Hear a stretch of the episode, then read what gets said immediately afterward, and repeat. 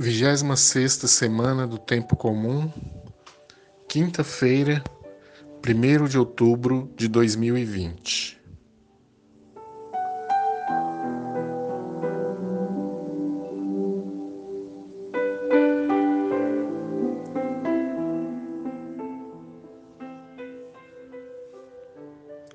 Hoje a Igreja recorda Santa Teresinha do Menino Jesus padroeira das missões. Ela descobriu nas pequenas coisas de cada dia o seu pequeno caminho para Deus, o amor. Ela dizia que, por não ser capaz de grandes coisas, Deus ensinou-lhe um modo simples de seguir Jesus. O amor vivido nas pequenas coisas de cada dia. Este é um caminho que você também pode seguir. Procure fazer essa caminhada unido aos seus irmãos perseguidos por causa do nome de Jesus e em favor dos seus outros irmãos, principalmente os mais pobres e excluídos.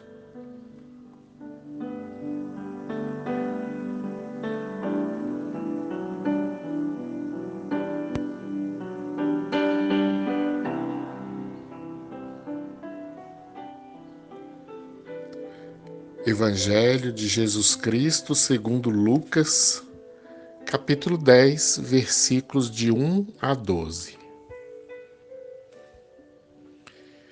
Naquele tempo, o Senhor escolheu outros setenta e dois discípulos e os enviou dois a dois na sua frente a toda cidade e lugar aonde ele próprio deve, devia ir e dizia-lhes: A messe é grande, mas os trabalhadores são poucos. Por isso, pedi ao dono da messe que mande trabalhadores para a colheita. Eis que vos envio como cordeiros para o meio de lobos. Não leveis bolsa, nem sacola, nem sandálias, e não cumprimenteis ninguém pelo caminho. Em qualquer casa em que entrardes, dizei primeiro: a paz esteja nesta casa. Se ali morar um amigo da paz, a paz repousará sobre ele. Se não, ela voltará para vós. Permanecei naquela mesma casa, comei e bebei do que tiverem porque o trabalhador merece o seu salário. Não passeis de casa em casa. Quando entrardes numa cidade e fordes bem recebidos, comei do que vos servirem. Curai os doentes que nela houver e dizei ao povo: O reino de Deus está próximo de vós. Mas quando entrardes numa cidade e não fordes bem recebidos, saindo pelas ruas dizei: Até a poeira de vossa cidade que se apegou aos nossos pés, sacudimos contra vós. No entanto, sabei que o reino de Deus está próximo. Eu vos digo que, naquele dia, Sodoma será tratada com menos rigor do que esta cidade. Palavra da Salvação.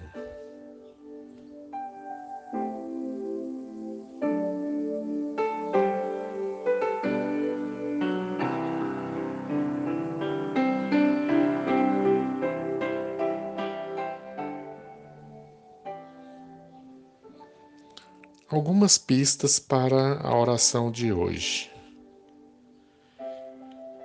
No caminho para Jerusalém, Jesus enviou discípulos à sua frente com a missão de preparar sua passagem.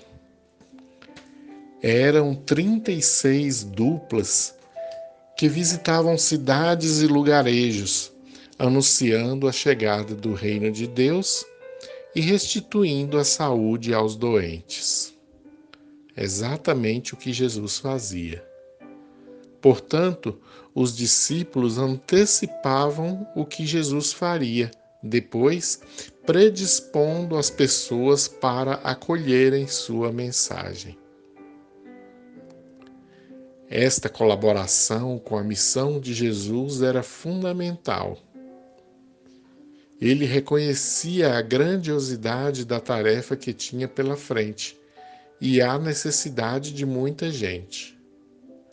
Com ele e como ele, dedicar-se ao serviço do Reino.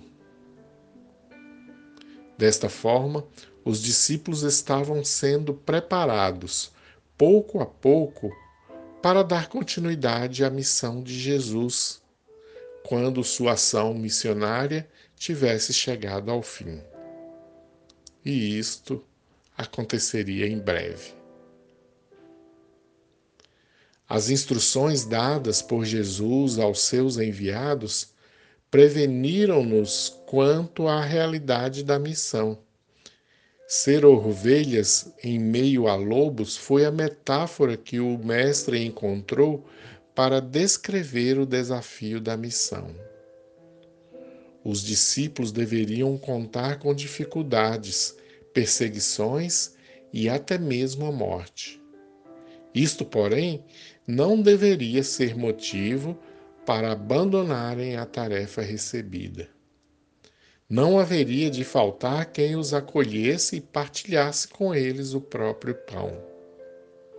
Caso fossem rejeitados, deveriam seguir adiante, pois tinham o mundo inteiro para evangelizar.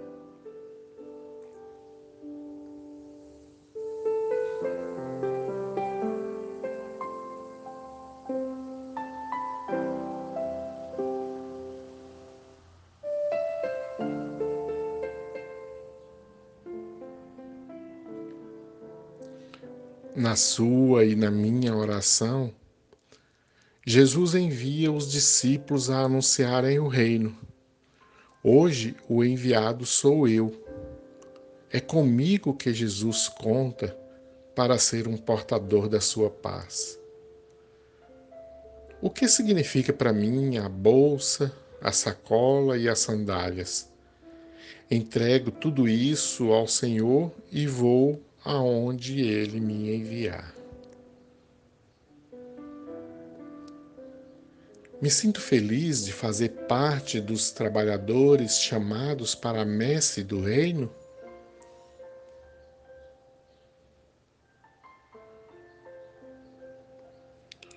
Peço a Jesus para confirmar a minha missão de servidor do reino.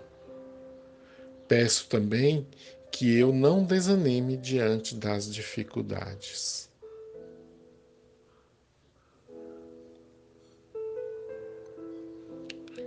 Escuto ou leio novamente o Evangelho e procuro descobrir qual é a palavra ou a frase que mais me incomoda.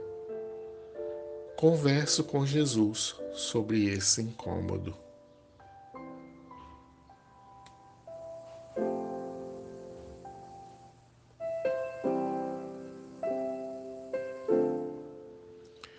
Termino a minha oração entregando a Jesus todos aqueles que não têm paz, de modo particular, aqueles que são perseguidos por causa do Evangelho.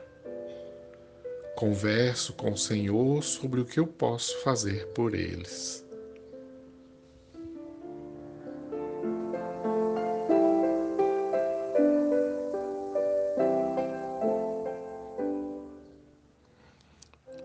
Uma boa oração.